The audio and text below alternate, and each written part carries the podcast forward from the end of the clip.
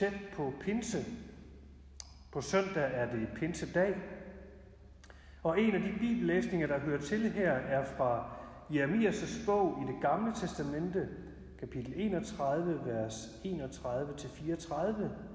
Og det vil jeg gerne læse, og jeg læser den fra den mere frie oversættelse af Bibelen, der for nylig er kommet fra Bibelselskabet.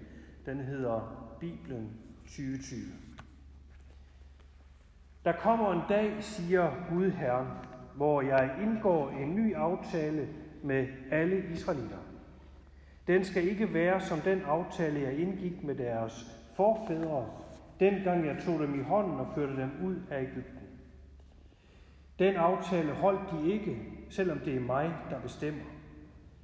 Men når jeg engang indgår en ny aftale med israelitterne, så lægger jeg min lov helt ind i hjerterne på dem, så de aldrig nogensinde glemmer, at jeg er deres Gud, og de er mit folk.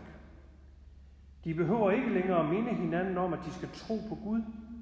Til den tid vil de alle sammen tro på mig, både børn og voksne, siger Gud, for jeg tilgiver deres svigt og glemmer deres forbrydelser. Pinse. Pinse kan godt være svær at forholde sig til. Disciple, der er fulde af begejstring og helt høje på en måde, så nogle af tilskuerne sagde, at de der vist havde drukket for meget vin og var blevet småfulde af det. Og det får jo en til at tænke, at hvem kender ikke til det at møde ind til en fest, hvor stemningen kan være så høj og også så løsluppen, så man ikke rigtig føler sig hjemme. Det er som om, der ikke helt er jordforbindelse. Sådan kan pinsen også forekomme. Det er noget med ånd, med gejst. Det er disciple, der er sat i brand, fyr og flamme, så næsten helt ud af det blå. Derfor er det godt lige at få forhistorien med. Pinse svæver nemlig ikke bare frit i luften. Pinsen har en baggrund, og man kendte til den allerede på det gamle testamentets tid.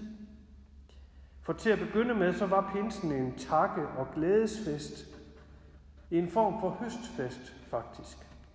En takkefest for livet og for det, der vokser op af jorden, som vi kan få liv og næring ud af. Senere gik det sådan, at pinsen fik et dybere indhold. Det blev en fest til minde om lovgivningen på Sinai og de ti bud, og om øh, det, der rammer vores liv og fællesskab ind på en god måde. Altså en fest for kærlighedens bud og for kærlighedens liv mellem mennesker. Og at pinsedag i det nye testamente spiller på netop det, det ser vi i øvrigt af, at der pinsedag hørtes en voldsom lyd som et stormvær, der kom over det hus, hvor disciplene var samlet. På præcis samme måde som vi i den gamle beretning om Guds overdragelse af de ti bud til Moses på Sinai, hører, at det sker under et uvær, under lyn og torden, og med en tung sky, der lagde sig over bjerget. Det er pinsens forhistorie i det gamle testamente. En fest for livet og for de bud, der udgør en kærlighedsramme for det gode liv, vi skal leve i fællesskab med hinanden. Men profeten Jeremias, som vi lige hørte, forudser også, at den her gamle pinse kun er forløbig. Profeten forudser, at der skal komme en dag, hvor Gud indgår en ny aftale med alle israelitter. Og Gud giver et løfte om, at den aftale ikke skal være som den gamle aftale, hvor kærlighedens ramme for det gode liv bliver skrevet på en sten som bogstaver i en lov. Nej, løftet er, at Gud, når den nye aftale træder i kraft, ikke vil skrive sine bud på stentavler, men i stedet helt ind i menneskers hjerter. Det handler nemlig, pinse, om hjertets forhold. Om hjertets frie forhold. At hjertet frivilligt sættes i brand for kærlighedens liv. Ikke som noget, vi bliver pålagt som en anden lov, men som noget, der så at sige kommer indefra. Og det var præcis det løfte, som pinsedag skal ses i sammenhæng med.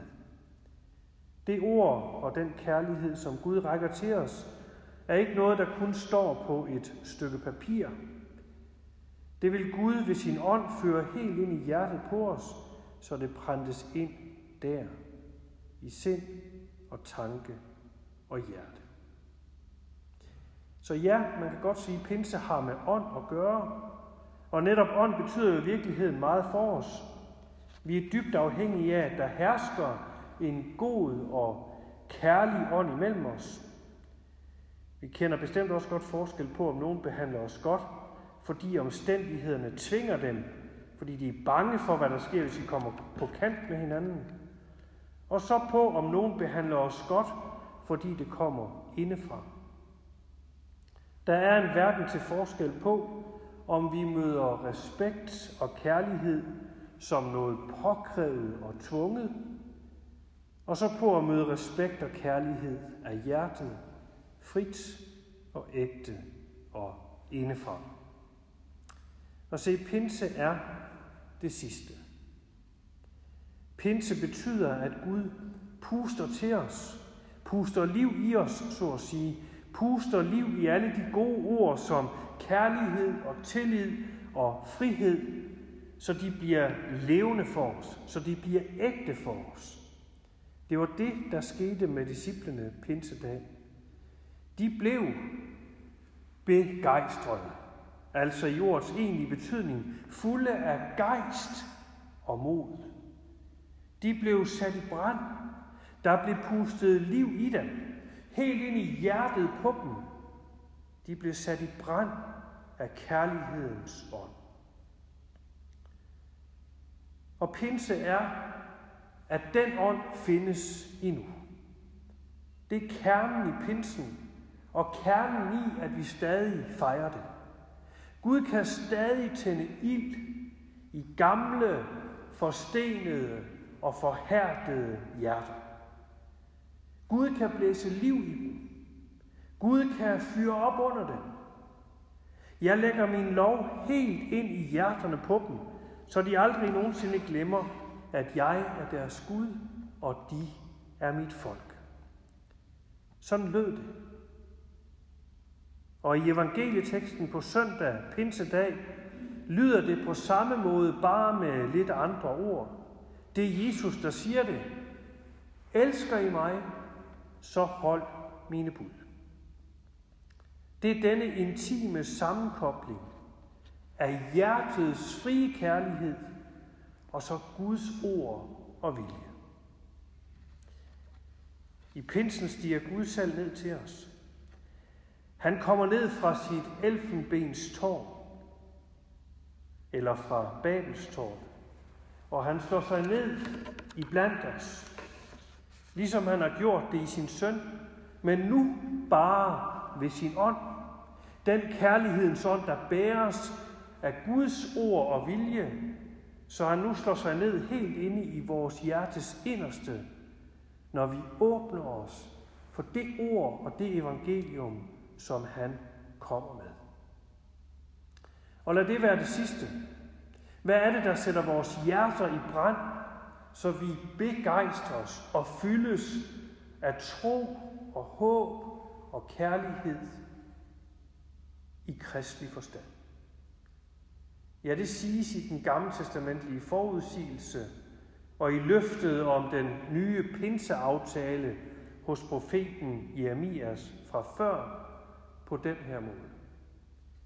Til den tid vil de alle tro på mig, både børn og voksne, siger Gud.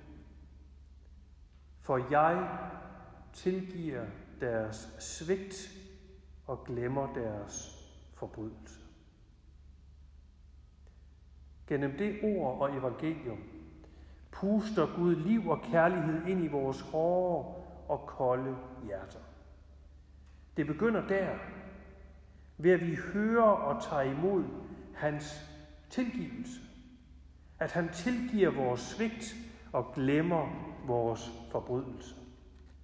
Når vi får det ind gennem ørerne og ned i hjertet, så følger Guds ånd med. Kærlighedsånd, sandhedens ånd, den ånd, der knytter bånd mellem himmel og jord, den ånd, som knytter Gud og menneske intimt og tæt til hinanden, så vi aldrig nogensinde glemmer, at han er vores Gud, og vi er hans folk. Der hører en indledende bøn til på søndag, og den lyder sådan her. Herre vor Gud, du som på pinsedag oplyste dine troendes hjerter med heligåndens klarhed, giv også os din ånds lys, så vi får sans for, hvad der er det rette, og i den samme ånd altid finder mod og trøst og glæde ved din søn, Jesus Kristus, vor Herre, som med dig lever og råder i Helligåndens enhed, en sand Gud fra evighed og til evighed. Amen.